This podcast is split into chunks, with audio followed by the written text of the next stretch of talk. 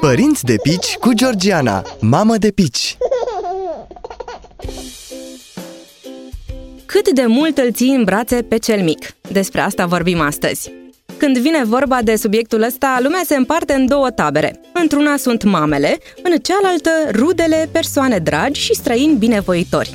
Făcând parte din prima categorie, bineînțeles că îți voi spune că poți să-l ții în brațe pe cel mic oricât de mult vrei. Și vrea.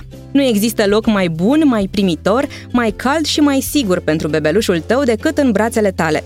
Nu am scăpat nici eu neavertizată, chiar din prima săptămână de viață a fetiței mele. Să nu o mai țin atât de mult în brațe că se învață. Din fericire mi s-a părut amuzant momentul și nu mi-a mirosit energia enervându-mă. Sinceră să fiu, nu știu cine s-a învățat mai repede, ea sau eu.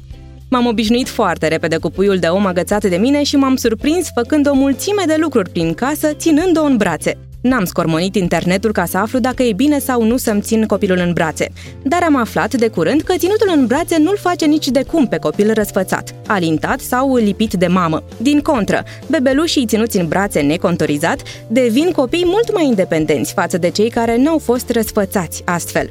Mai mult, piticii ținuți în brațe sunt mai veseli, au mai puține episoade de colici și dorm mai bine. Te miră? Sugestia mea e să îți ții bebelușul în brațe liniștită, fără grija răsfățului. Și crede-mă, o să ai zile când nu o să vrei să-l mai dai jos din brațe. Părinți de pici cu Georgiana, mamă de pici